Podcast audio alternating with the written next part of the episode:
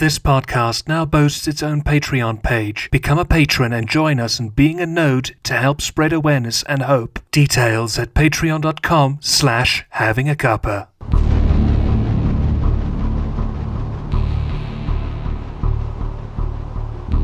In this episode of season 3 of Having a Cuppa, we bring you a two for one this Christmas.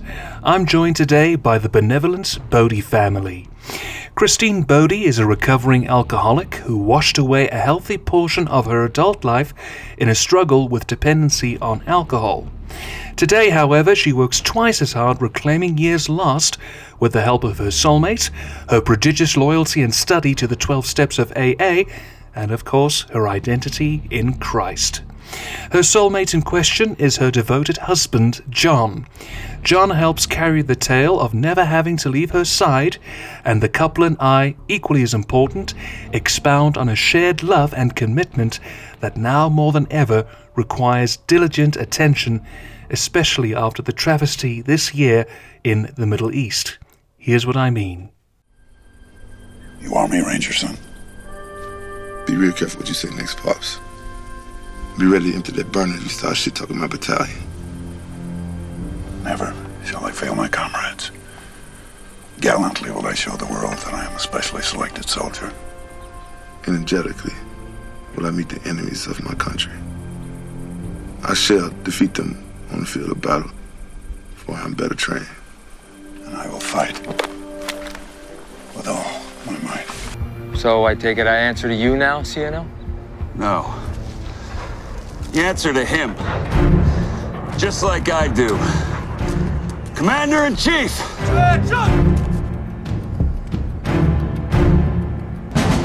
Gentlemen, I want to make one thing clear before we leave.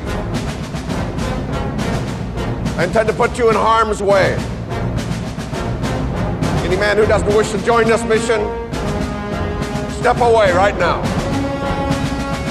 All right then. Go get our boy back.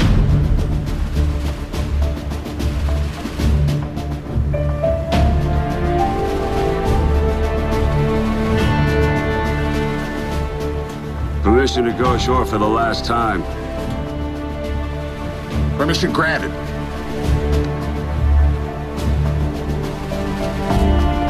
Hip! Hip hip! Hip back!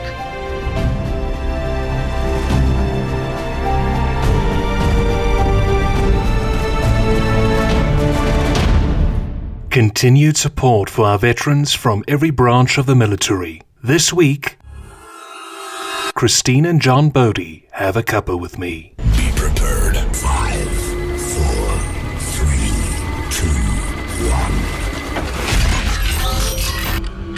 Ladies and gentlemen, please welcome. This is Having a Cuppa. Get ready for the show.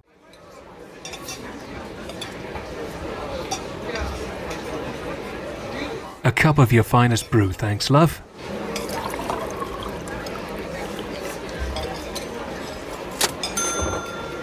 Cheers, you're a gem.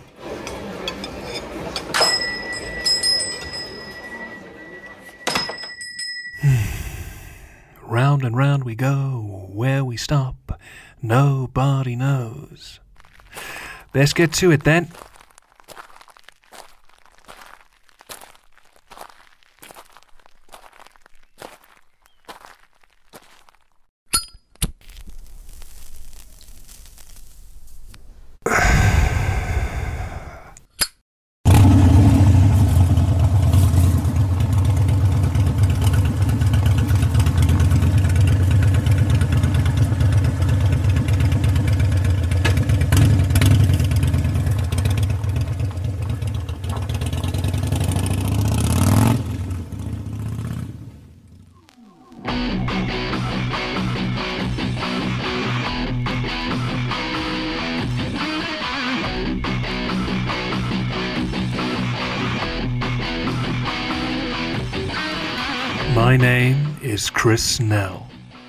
Been involved in the media industry for almost 10 years.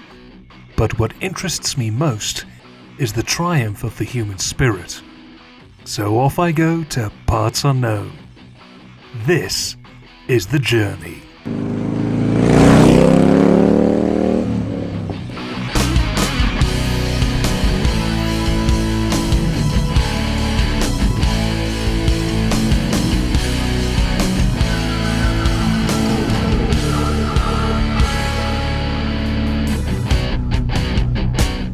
Road upon us will lead us to the truths of the heart, taking us to destinations far and wide.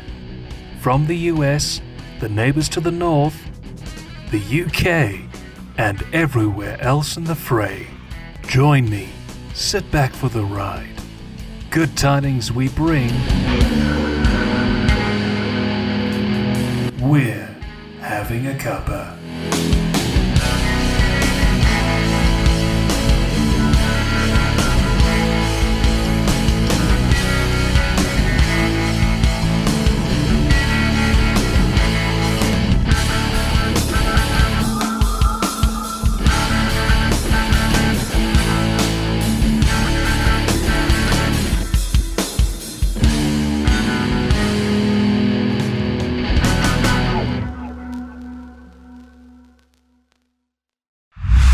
New Jersey.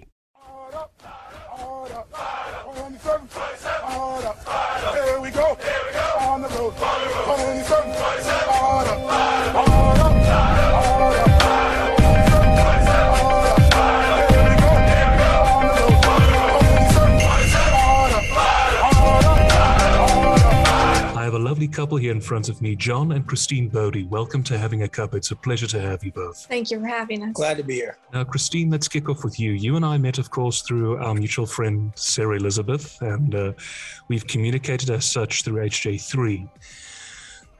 In no uncertain amount of words, I mean, by all measure of criteria, you're a, you're a mother, you're a working class gal, but where exactly did it start and where did it all go wrong? I actually became an alcoholic later in my lifetime. I raised all three of my children. Um, I was a stay at home mom. Um, I've mentioned before that I have a child who's on the spectrum, high functioning, but on the on the spectrum. Um, he currently lives with me. He's tw- 28. 28, be 29 in March. 20, 20.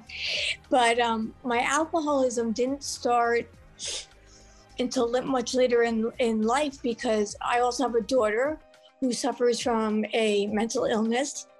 And um, I think with just dealing with all of that, um, uh, you know, uh, you know, at home as a mom, John, my husband, works m- many hours, so I was m- mostly home alone, taking care of all that. those things. Yeah, it was, it was tough, but it just got to a point.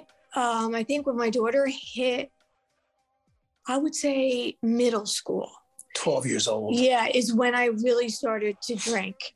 Mm-hmm. and um i drank because i just didn't i, I like we all why we all drink. I just didn't want to feel it. You know i didn't want to deal with it. I wanted to be numb. And it, it alcohol was literally my best friend it got me through I can imagine that. But at, isn't that definitely had a lot always the? But isn't that always the conundrum? You know, you have that first yeah swig, you have that first taste. It's friendly, and the more you partake over an extended period of time, friendliness turns to villainy, and ultimately Yeah. it spins out of control. Well, well I, I, wa- I mean, I watched, obviously, like it, it kind of started where her mom said, like, I mean, we've been married 31 years and, you know, dated obviously like two years before that. So I've obviously been together a long time. And we would go out at night, you know, when we would go to bars and stuff like that going out, Christine hardly even drank, you know. I actually, I'm the one who drank, you know, but, you know, right? I'm not a I'm not a good drinker, so so it's so it was never you know not- nothing I really liked a lot. I mean, I, I think I probably started like drinking when you're going out partying and stuff. I think it probably start stopped when I was like 22, 23, to be honest with you. But but uh, it started with her mom kind of saying, "Hey, you need to relax. The kids are tough. Why don't you have a glass of wine every night? Try to unwind a little bit." And then I would see I saw from that end where she would start with maybe a one and a half liter a week and then you know we share the same bank account so i could see so you could see it increasing and i'm like hey listen is everything okay so Yeah, so it's it just started with that really just me having like um a panic attack because I I suffered from depression and anxiety. Oh, isn't that the worst? Yeah, it's the worst. It is the worst. Um, so I started drinking. My mother said, "Here, have a glass of wine," right? Because, in my opinion, um, I think alcohol is very glamorized now. Oh yes, And that- especially with the mommy wine culture this last year. Ye- Yes, and and now being a reform, you know, not reform, but uh, an alcoholic in recovery, I can see it more and more on TV, even, and just the way they promote it. Now they're coming out with low calorie alcohol, and it's just gotten so way out of control because alcohol, as you know, is just the number one killer. It's it's going to kill you, you know. Eventually, It's interesting kill you say that because I have to share this perception with you. I can't agree with you more. What's the difference between the two most glamorized narcotics there is? One being alcohol and the other one being cigarettes. Cigarettes may cause lung cancer. Fine, fair for dinkum. It can cause emphysema, and because of the nicotine and tar being introduced through the bloodstream, it can cause heart attacks. I'm guilty of that. However, on the flip side, I've never hit a woman. I've never talked slurred. I've never crashed a vehicle. Okay, I've burned a vehicle with a cigarette butt, but that's besides the point. But with alcohol, it alters your mind to such a state that you can't separate fact from fiction anymore. It's only the blunt obstacle for polite saying that ultimately remains when you go on a on a binge. But you're absolutely right, Christine. I remember when I had just moved back from the Northwest region. I was still working in commercial FM radio at the time. And you you said initially it begins with, "Hey, have a glass of wine just to, you know, relax and, and just get get your senses about you." But then it becomes a repeated pattern and often unconsciously because the moment that I got home, it would be a fact of, "Where's the wine?" Yes. Then I would partake. And it just escalated from there. Was that more or less the same that happened to you going later Uh, on? that was exact. Oh my God, yeah. Um, I would just, I would start drinking, thinking that it was okay. This is early on. I would start drinking, thinking like at five o'clock it's okay, and I, I would drink one, and then it would end up being two, three, four, whole bottle, and I would do this every single night, and it got to the point where. I didn't drink in bars. Like I didn't go out and drink in a bar and drive home drunk. I drank mainly in my home, always in my home. If I went to a party, I drank. But um, and I would sit up in my room in the dark and just drink. And I would hide bottles. I would hide them outside. I would hide them in drawers, um, anywhere as I could. And I would, you know, say, okay, I'm done for tonight and try to go to sleep. And then I get up and quickly take a swig and go back to bed, you know? Mm, mm. And um, I really tried to pretend I didn't have a drinking problem. But then again, you know, I did it for so long and it got to the point where the amount of alcohol I was drinking wasn't making me numb and I needed to felt like I needed to even go further than that. Mm. And so you have to remember, I as I was drinking and consuming all this alcohol, I was also taking Klonopin, a narcotic, Oh God. because the alcohol just wasn't helping. So um, I was really in a bad state, and really nobody knew it. You know, I know it. I had a hangover every single day, and I was miserable. But it was the only way I knew how to cope with life. Um, and then one day, I can remember thinking, like, because my husband kept saying, you know, I think you have a problem, and I would get so offended, you know, defensive about it. Like, I don't have a problem. I could stop anytime I want. I said, I just don't want to. And then it just, you know, I found myself taking quizzes online. Am I an alcoholic? And then I was like, "Uh, I don't know. I just could never figure out whether or not I was an out an alcoholic or not until until like until like we moved uh, a year ago, A little over a year. a little over a year ago, and we were cleaning, you know, moving, Well, and my husband found well, me and me and my son Patrick, we, we moved our house ourselves, and found all my bottles. Oh, I, we found about 15 bottles. Oh God, the entire skeletons in the closet just poured Yeah. out. Yeah, well, they were in places I never thought they would have been. And, oh um, boy. and and and I I listen. I've known for years that Christine had a problem, and I've you know I've, I've mentioned it a couple times to her, and she would get really angry at me. Uh, you're saying I'm an alcoholic. I'm saying I'm not saying that. I think you're drinking too much. I think you need to cut back, uh, and and like either channel your energy to exercise or you know anything to try try to break the the, the shape that she was in. It didn't seem to work. And I think when we moved, and my son's like, "Man, mom's got a problem, doesn't she?" I'm like, "Yeah, I think so." And um, you know, once we got into the new home, it was little, literally about a month after that she started. Well, my well, my son came to me. My son Patrick, who's on the spectrum, he came to me and he said, "Mom, are you an alcoholic?"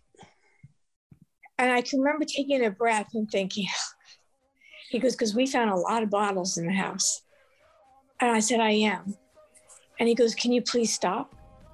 And that that's what I did. I called my um, insurance company and I got into um, rehab and I I stopped. Were you inpatient or and- outpatient? I was outpatient because of COVID, Right. but I was to report weekly and every day I had to be on camera with um, a group of people for a few hours every single day for three months. I did that. Uh, uh, and then um, I had I was drug tested every day, and then um, It was a it's embarrassing to do that in the beginning. I can Yeah, I think imagine. very My, my company offers a good program for for um, for uh, you know the associates as well as you know either you know children or spouses you know to put them into a program. And there's criteria obviously she mentioned getting uh, DT'd every day. That's because if she were to fail she's out of the program. So Mm, mm. it was uh, it was actually a really good benefit to have that because she tried another organization and they I mean the, the cost was extraordinary uh, and our insurance wouldn't really cover it. So thankfully my company offers a program that they assist But yeah, that was tough because I had a detox at home by myself. And I, you know, I couldn't sleep and I was nauseous. And I mean, coming off alcohol is pretty tough by yourself. Um, I'm lucky I didn't have any seizures or anything because, like I told you, I was mixing narcotics with my alcohol. as I did got I. to the point, yeah, I didn't care. Neither did Like, I I. really didn't. I didn't care. Like I can remember when I was drinking, driving mm. in a car, and going over the bridge and having thoughts of pulling over, just jumping off the bridge. Well, how do you think didn't I, felt when things got bad? I always carried a loaded firearm with me because I used to we used to work night shifts, and if mm. I felt I gave, gave a unsatisfactory performance on the radio, I would want to pull over aside, just in an empty little field somewhere, and put that revolver to my temple. And I tried to commit Mhm. suicide twice. And what you're saying, Jeez. Christine, is chapter and verse what I went through. That initial stages of withdrawal is horrendous. That insomnia is terrible. Doesn't matter if you cry yourself to sleep, you can't get your receptors to shut down. But here's the thing, and I said this to someone who in turn I got from someone else.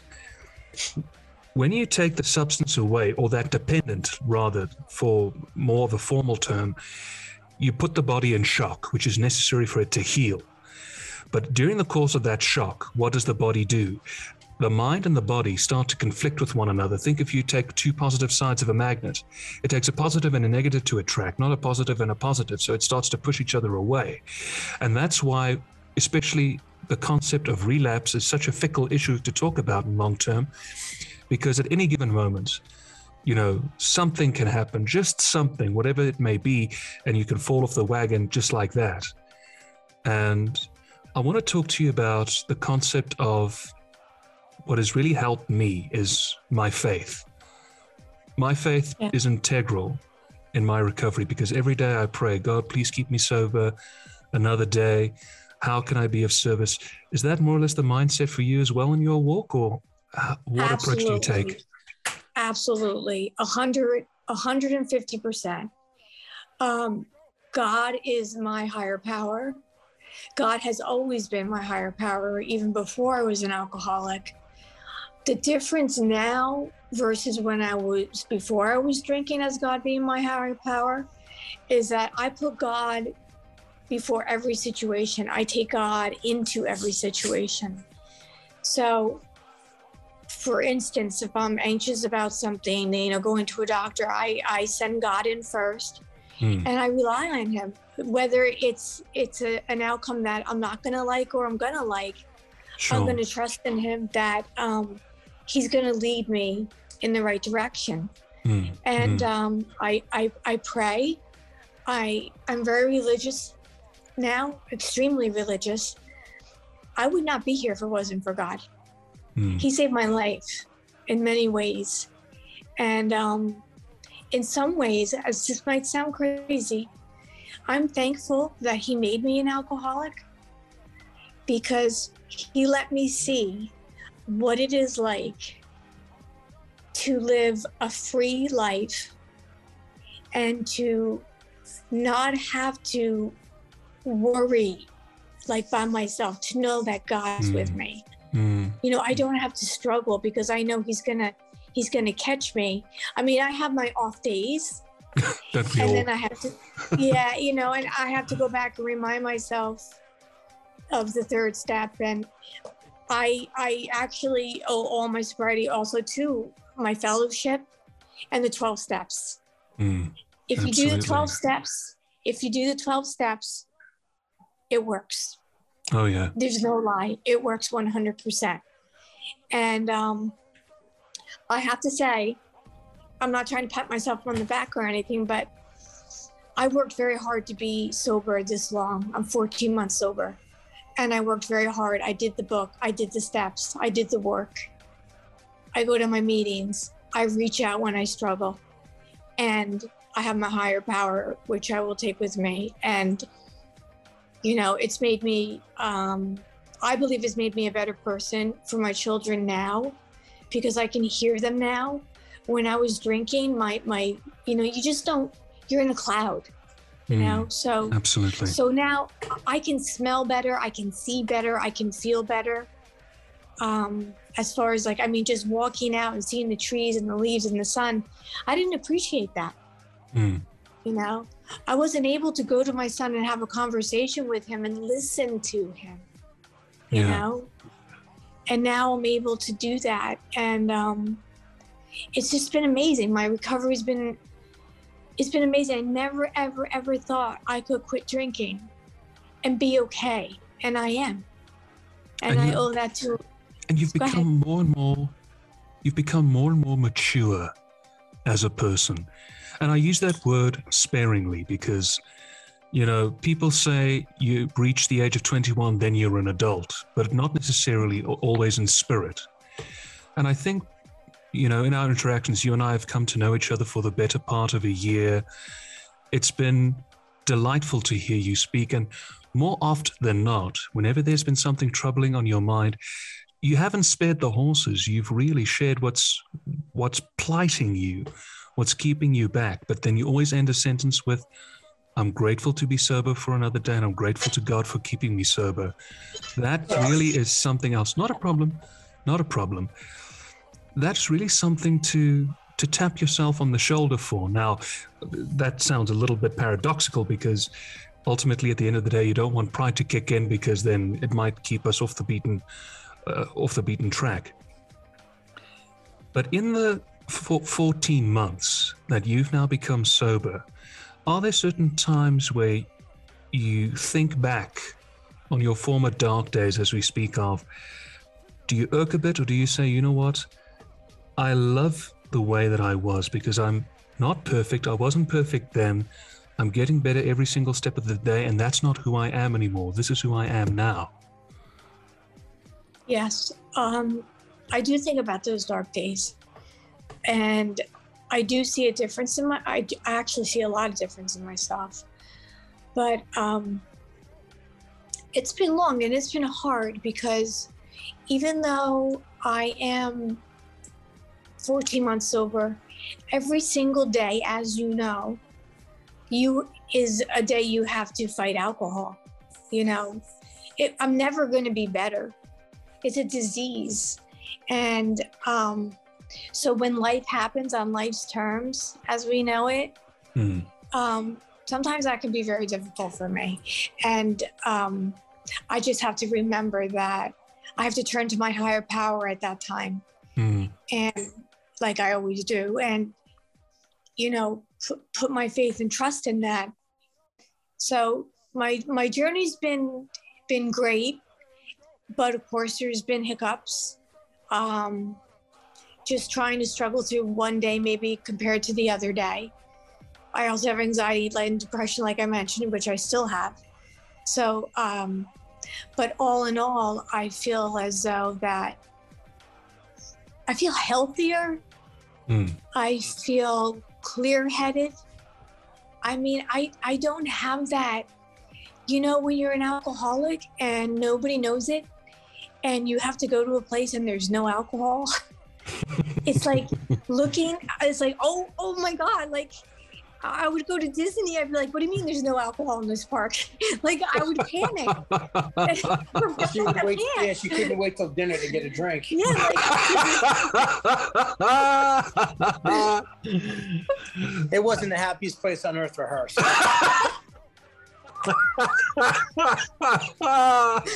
That's true. It's Breaking true. the silence on the dotted line. but John, I was Oh. going to ask you this question. In the 14 months that you've seen these changes, I'm sure there must have been a sight to behold for yourself. Uh, yeah, I mean, it's funny because we, uh, she was in a process, and we went out to uh, a place in Pennsylvania. You know, stayed over from our in New Jersey uh, to, just to get out and go.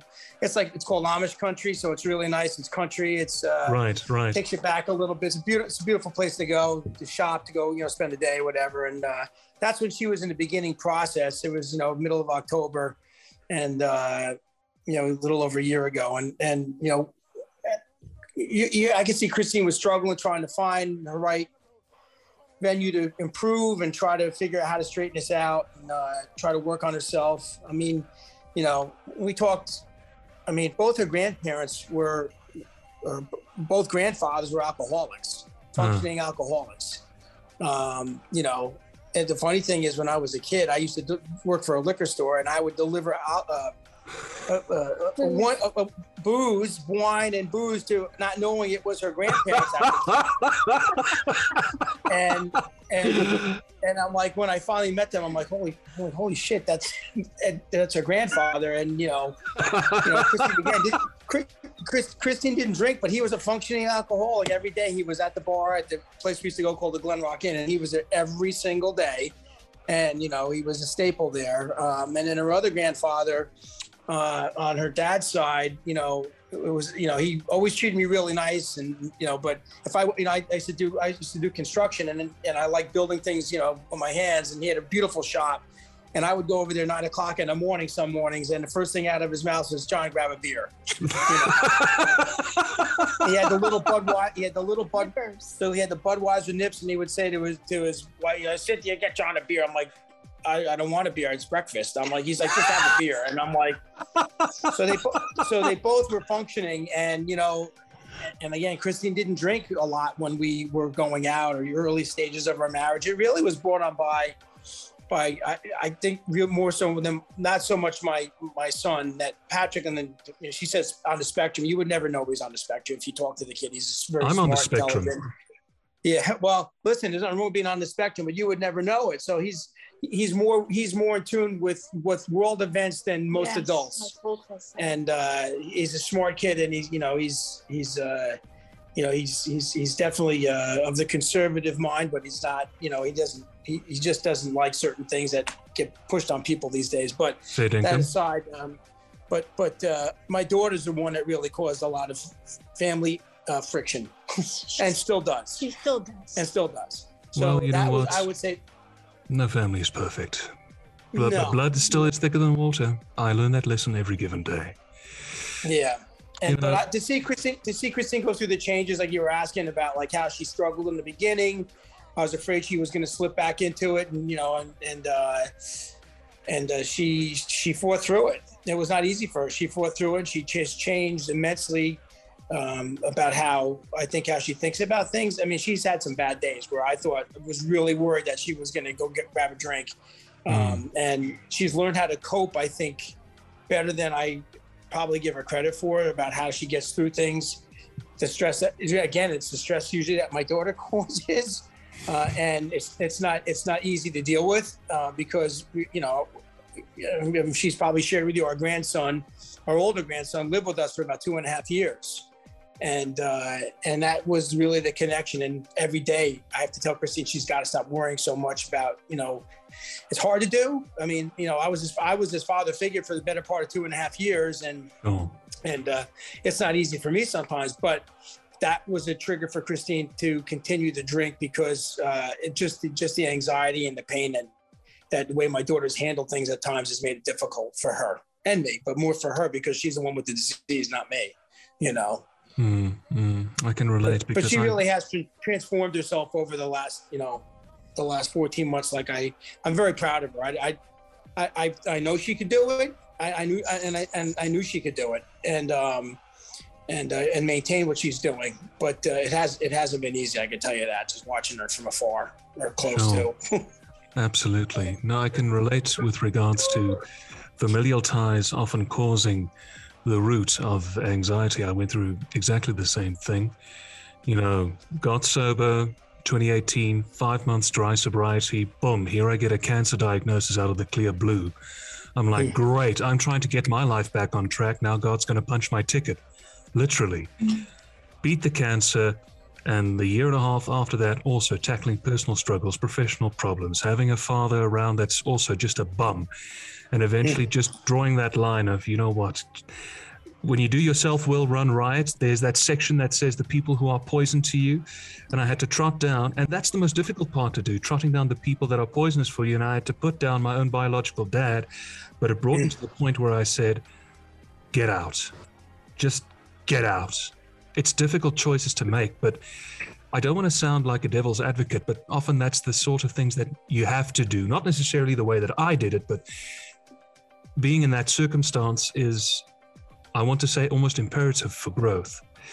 Now, John, the reason why I also invited you on the program, there's another matter that's personal to me, and I think this generation needs to catch a wake up to the real responsibilities towards us as citizens is saying thank you to our nation's defenders, which is diminished, I'm sad to say, amongst my culture. We don't have respect for law enforcement. And with respect, with regards to police here in South Africa that are corrupt, respect for the law is imperative. But even in the States, uh, respect for law enforcement, respect for firefighters, and then respect for vets is something that you've been invested in for quite a long while. Tell me more about that. Well, I mean, my father was a police officer, so I- have a very crazy story. I'm not going to go into it; it's too long to tell you. But I was raised as an only child, but I was adopted when I was one. But uh, so basically, my parents adopted me later on in life. They their their friends, their friends already had their children, and they were already onto their. I was probably onto their grandchildren in some respects, and they adopted me when they were probably late 40s Mhm. uh, lived to four, uh, 40s. And uh, so I had the benefit of growing up. Uh, my father was a World War II vet, but he didn't see any action, but he served. My uncle was the one that really had a big impact on how I felt about the military and about stuff in general about like you know respecting that generation um, and he, he was a he was in the he was in the infantry he saw heavy duty action got the purple heart was a He prisoner fought of in the Battle of the Bulge, didn't he?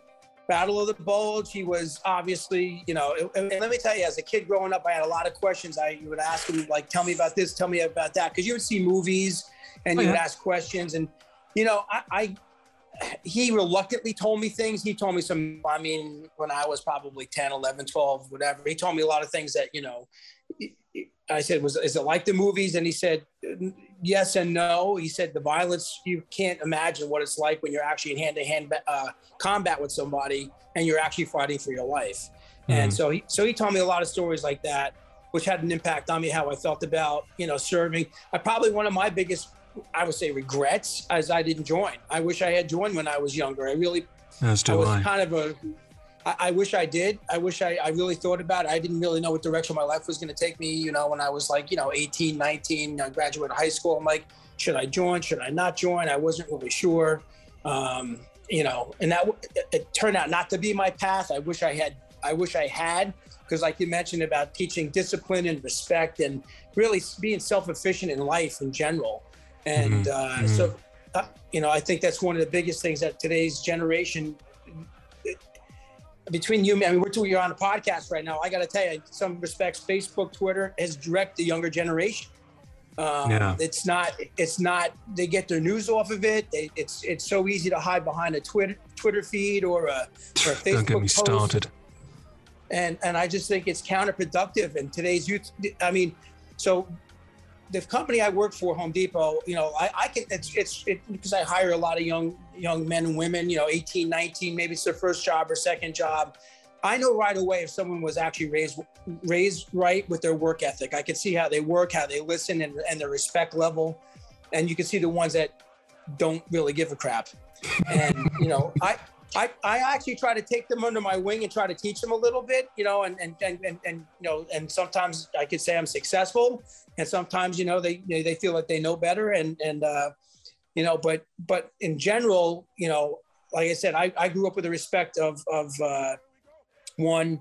Uh, and I trust me, I was not a good kid by any stretch of the imaginations. But but I always had I always had a, a, a little voice in the back of my head said, "Okay, you pushed it far enough. Time to go back to being being back to normal and respectful." And and uh, and I think a lot, that had a lot to do with the father that I grew up with, as well as my uncle, and and just being exposed to like trying to have common sense and do the right thing for yourself and for others around you. So as I was, you know, as I worked for Home Depot and, and, and my job, you know, kind of taught me a lot of more about responsibility, self-responsibility, uh, commitment. Uh, and then I learned when I was, you know, as I as I grew with the company, what we do to support our veterans. So, um, you know, it's uh, it goes a long way to to uh, give back, and it's probably one of the things, like you said, today's today's culture. Um, it really kind of aggravates me to see that we do not in our country take the proper care of our veterans. It really is frustrating to see that you have homeless vets and you know whether it be Republican or Democrat, they're not doing the right thing. And you know, meanwhile, you can get you know probably three million illegal immigrants crossing our border borders without much to do, no fuss, no muss. They walk in and we hand them everything that they want, and our veterans are living on the street. Which is unfair. Uh, I think it, it's not fair. It's really kind of disgusting that we allow that to happen. Uh, I don't think they have enough of a voice to actually stand up for them. So when we when we get a chance to go do a project for people that you know that maybe a vet's on, uh, you know, either disabled or on a fixed income. When we get to do projects like that, it means a lot to that person. It means a lot to. It's a good thing to give back like that. So it's Oh, yeah. it's something that that that uh, our company. You know, I'm, again, I'm fortunate to work for somebody. So it's one it's one of the things that um, I'm I'm thankful to do. Um, you know, every every uh, you know, like I said, it's COVID took a little bit of that away, but at the end of the day, you know, we we you know. I get to do, do things I would probably do anyway, but also working in the company that I do, so that I, I'm able to do that. So it's it's a blessing to do that. I'm sure, yeah. I must tell you, about a month ago, I had to take my mother to get a license renewed, and uh, there's a new licensing department that opened up in the neighboring township. And of all places to open up, it was in a military metroplex. And I mean, we're talking proper military vehicles driving around as if it's taxi cabs and uh, full uh, uh, officers in full dress waltzing about. And after we went out, we did our appointment and uh, we were on the way back to the car. They allow private citizens to waltz about, but of course by uh, by appointment. So you can't just you know walk about. And roughly about 10 minutes away from the car, I noticed two high ranking officers busy congregating, and one of them caught my reaction, and I just placed my hand on my heart, and he didn't have to, he just saluted. I can't tell you what that does for me as a person because, I mean, these are people who put their lives on the line and they fight wars that we don't even know about. John, you said this earlier yourself. Here's another thing that enrages me. Now, bear in mind, you and I are completely different generations, never mind different nationality. I was listening to the late Adrian Cronauer. Robin Williams played him in the film Good Morning Vietnam. He delivered an Mhm. address for the Vietnam, uh, not the Vietnam, the Veterans Association. They hold a convention, or they did hold a convention, I believe, in either Baltimore or in DC. And he spoke about having to deal with reporting the news when he was stationed in, in Saigon and the notion of the 60s you know you guys know you're from that gener- uh, era where it was the summer of love and the soldiers who had fought there were characterized as if i remember correctly opium addicts and baby killers those are two things Baby killers. Yep. those are the two words, the two expressions that I remember. But I'm going to quote his words going out into the field, never spoke once to a single dope addict, a murderer, or a baby killer. But what he did, whom he did speak to, were people who may not have been happy with the situation that they were in, because let's think logically, it was Lyndon Johnson who had escalated the war, Yep.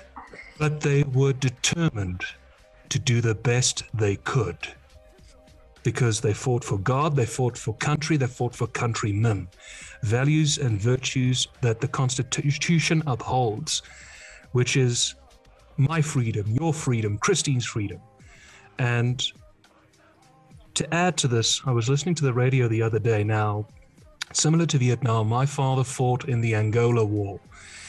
Um, much like with Vietnam, kids, 19, 18 years old, barely old enough to drive a car, taken from out of their native home space into a completely French area.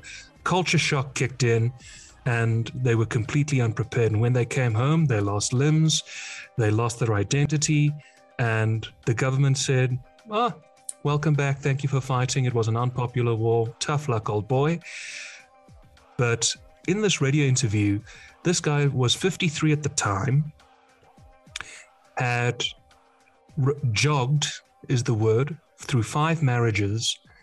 And for every night of those 20 years, he had nightmares of losing his friend or reliving the experience of mm-hmm. losing his friends alongside him that had been killed in the war.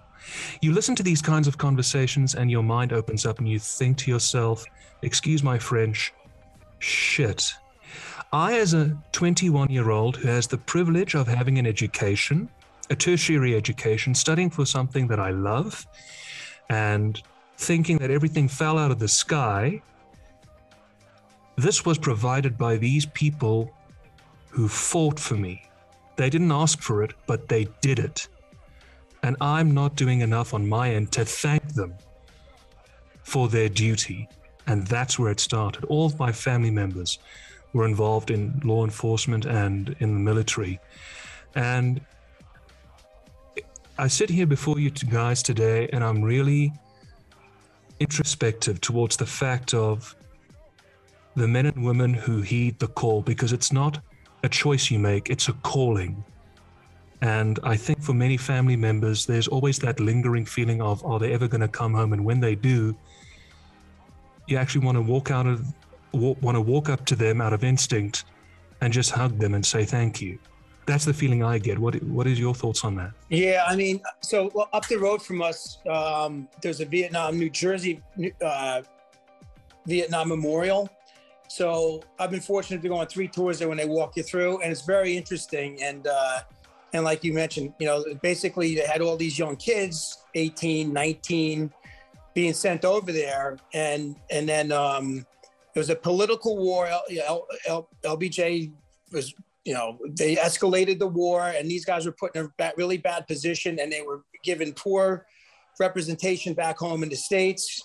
Um, you know, when you hear it from a veteran, that's a, a Vietnam veteran, tell his story from the time when he was a kid about losing friends and his trip there, and and uh, you know, just being in the jungle, and what, and and when you see how how what kind of fighters they were, you know, not the Americans, the, the, the Vietnamese and the, the, tunnels, everything that they did there. When you hear mm-hmm. the war from their perspective, and then you hear about how they were treated when they came home, it actually is really like they relive it.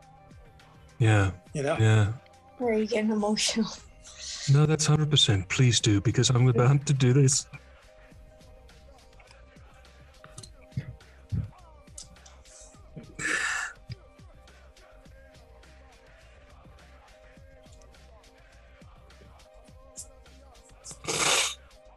Listen, I only say that because when I, I can only remember one man was telling me the story.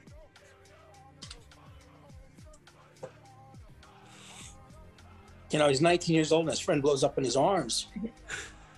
And these guys are telling the story like, like you're there. You're, they're telling a story like they're still there. And then they come home and they have to get mistreated and they get spit on, you know, and, and uh, they weren't even allowed to wear their, their dress uniforms when they came back to the States because they were attacked at the airports, you know, and you hear about, you know, it's just, it's just a sad state that was. And, and, and many of them I know, like when you see a Vietnam veteran, you, the, the first thing you're supposed to say is welcome home. Oh yeah. Oh yeah. And, And, uh, uh, you know, I, I mean, I, I get emotional about it because when you hear somebody tell it, it's hard. It's hard to listen to, and, and it really makes you think about like, especially the status of the country today. Like, what is going on with people? How they, the the, the vision is just unmeasurable. It's unmeasurable on every single level. Whether you, again, uh, whether you're Republican or Democrat, you're like it's so divisive right now in our country and so divisive uh, probably through the world that you got to wonder like where's common sense gone and where's where, where's where's the greater thought of like you know doing what's right for people not on your policy but doing right for people. And i think that's one of the things that i think that have have really really taken our country backwards.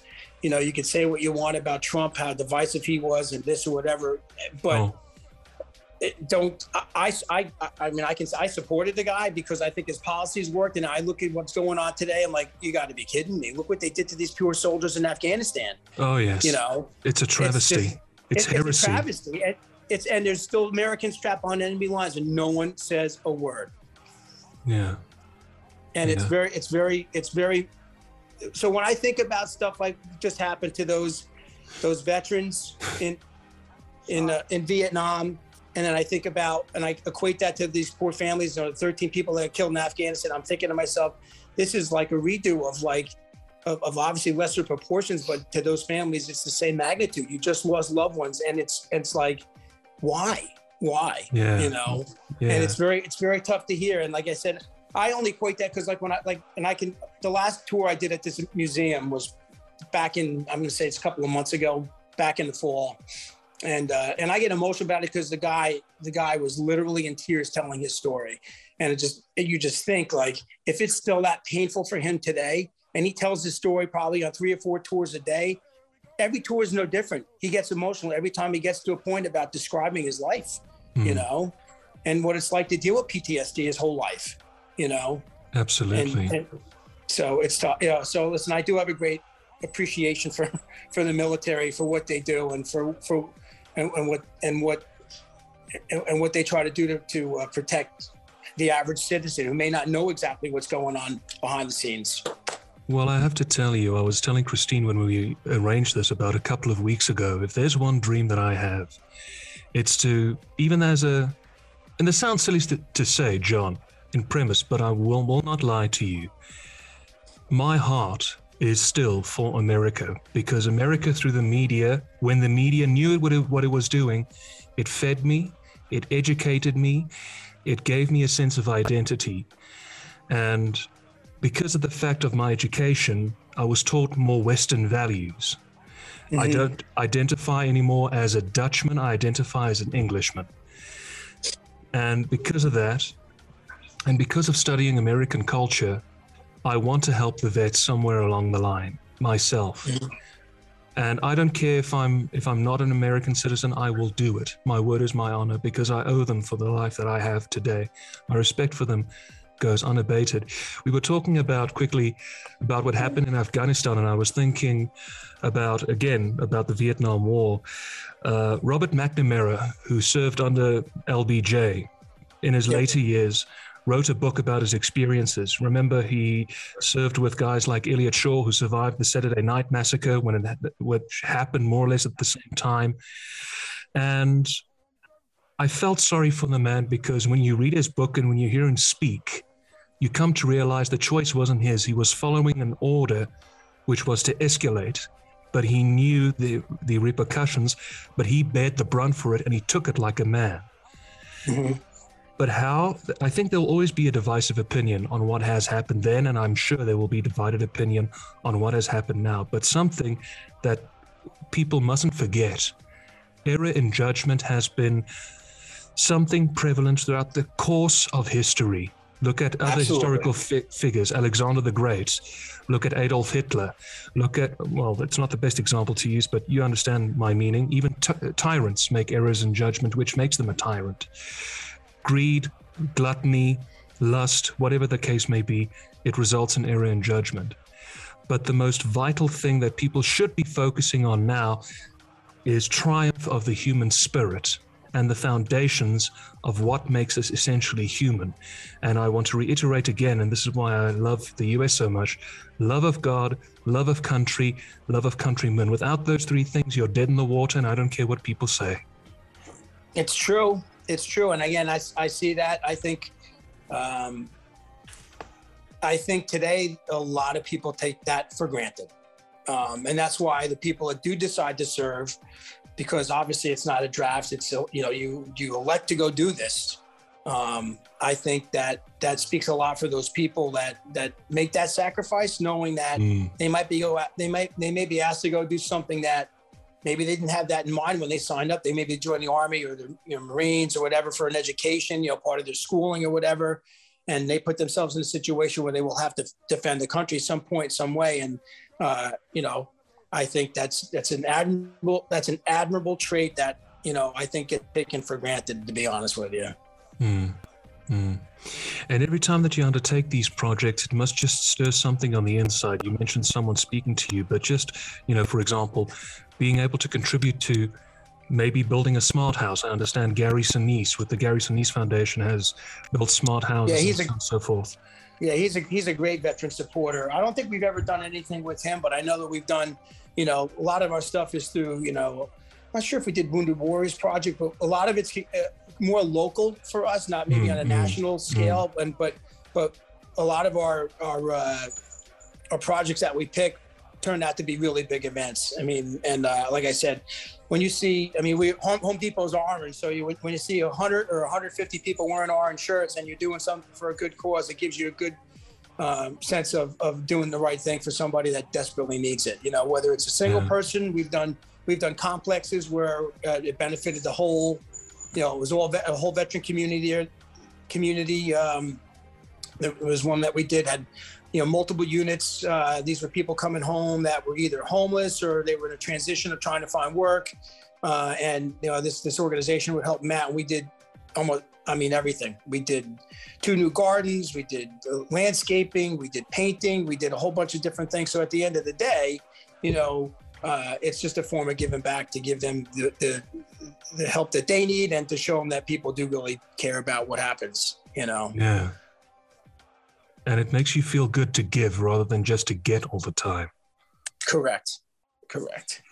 I want to go back to you, Christine. If they're bringing, starting to bring this to a close, what are some of the life lessons that you have learned in recovery up until this point? And how has it affected you in your role as both parent and partner? Well, what I learned during recovery is that I'm a lot stronger than I ever thought I was. Um, I was never very self confident. I didn't have self confidence. Um, I was kind of like a, a shy person, you know? Mm, mm. So th- through that, I gained strength within myself that I could accomplish anything. Um, I think that's the biggest thing was just finding, trying to find. I'm still trying to find out who I am, you know, but I'm stronger. I can feel myself getting stronger. Mm. Um, I never, I never had a hard time standing up for my children. Never. I don't know why. I just could. I'm like uh, a crazy ass woman when somebody hurts my child, but um, like a mother's supposed to be. John. Yeah, but um, I was a very. Um, I'm. I'm definitely finding myself now. So I've gained. Um, I've gained wisdom Most of all, I've gained the wisdom, and um, and I, I feel bad that I had to gain this all so late in my life. You know, because I'm going to be 54, No. 55, Five. really? Yeah. No, 20 years old with 35 years experience. Well, let's get- I'll be. let's keep things in perspective here. I'm gonna be 55 in on the day after Christmas. So I've gained a lot of wisdom. Um, I've gained a lot of um, spirituality, you know, through God. Hmm. Um, and as far as being a partner, I'm more present for, I believe I'm more present for my husband because I'm not sitting up in the in my room at night in a chair downing alcohol, Hmm. you know, and not and not being there, you know. Um, I'm just I'm just more present for him, I believe. I don't know if he's gonna agree with you on that, but Oh, You're present? No, I'm only kidding. No, I'm only kidding. No, I'm But more she- present. she, she is, and I, you know what? I will tell you to see her grow. Like I remember when she was going through her steps. Uh, you know, being asked to lead a meeting and Ooh, that was scary. and you know the things that that involve all of that. Obviously, uh, to you know through COVID when she's on you know doing these chats and she's on you know she's on with her group and she's leading the meeting. I mean. I- If, I would never have thought that Christine would do something like that or be able to do it. I mean, I think she's always been a strong person, whether she gives herself credit for that or not. Um, but when it comes to like stepping up and being confident, I think her confidence through all of this has grown immensely in herself. And that's Mm, something that, mm. you know, she should be proud of herself for without a doubt. Yes, and but I um as far as like as partnership, I feel like I've I've grown closer to my husband during this process of recovery Hmm. because I needed to lean on him. Um just, you know, not that far out, I was having a bad day.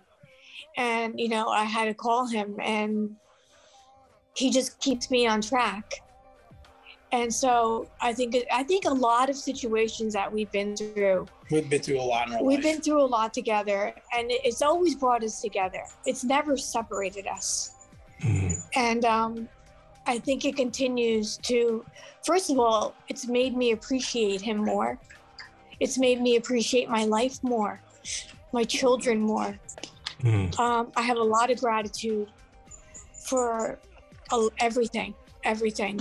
Just waking up every day, I'm grateful I get to open my eyes, you know? And one of the things I've always been passionate about, I think that's what we have in common too, is I've always been passionate about helping other people ever since I was young, you know? Hmm. Hmm. Um, I used to work with children with severe retardation. I spent all my high school years and even after that doing that, and always wanted to be a nurse. So, so I was always on that side of the fence of just wanting to help. Hmm. And Mm. um, now that I'm in recovery, I really want to give back what what I've gotten given to me Hmm. by the grace of God. You know, so And you're starting to that do that it would- yeah, you know, by appearing on the show. yeah, that Yeah. Guys, I want to thank you so much for taking the time. Um, I understand it's been very difficult for you guys so far, as you mentioned. I just want to say I'll keep you both in my prayers. John, especially with you, I want to say thank you for your patriotism for the troops. And I pray that that continues. And who knows, maybe a couple of years down the line, you and I will be shoulder to shoulder. It's giving That'd be thanks. great. Christine, That'd thank be you so fantastic. much. Merry Christmas Thank to you, you, both. Chris. Merry Christmas to you and Thanks, your Chris. mom. Yeah, Merry Christmas.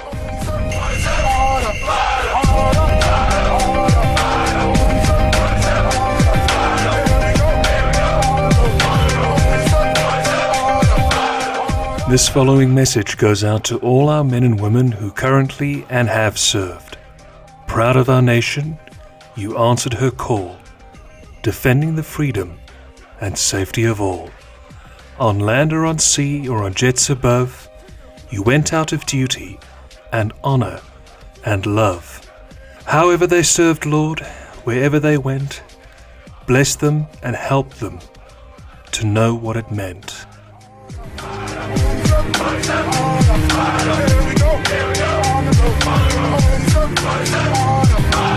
A treasured thanks goes out to my guests for their courageous participation in this program, and to our men and women in all branches of the military.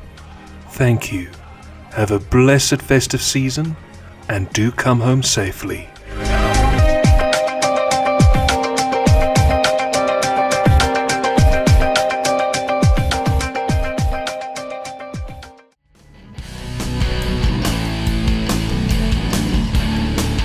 So it is here where we have to make a pit stop. But don't fret, we'll be back soon. In the meantime, tell your friends, join us on Apple Podcasts, Spotify, Audible, and Podcast One. Until we see you again, this was Having a Cuppa for the week. See you soon.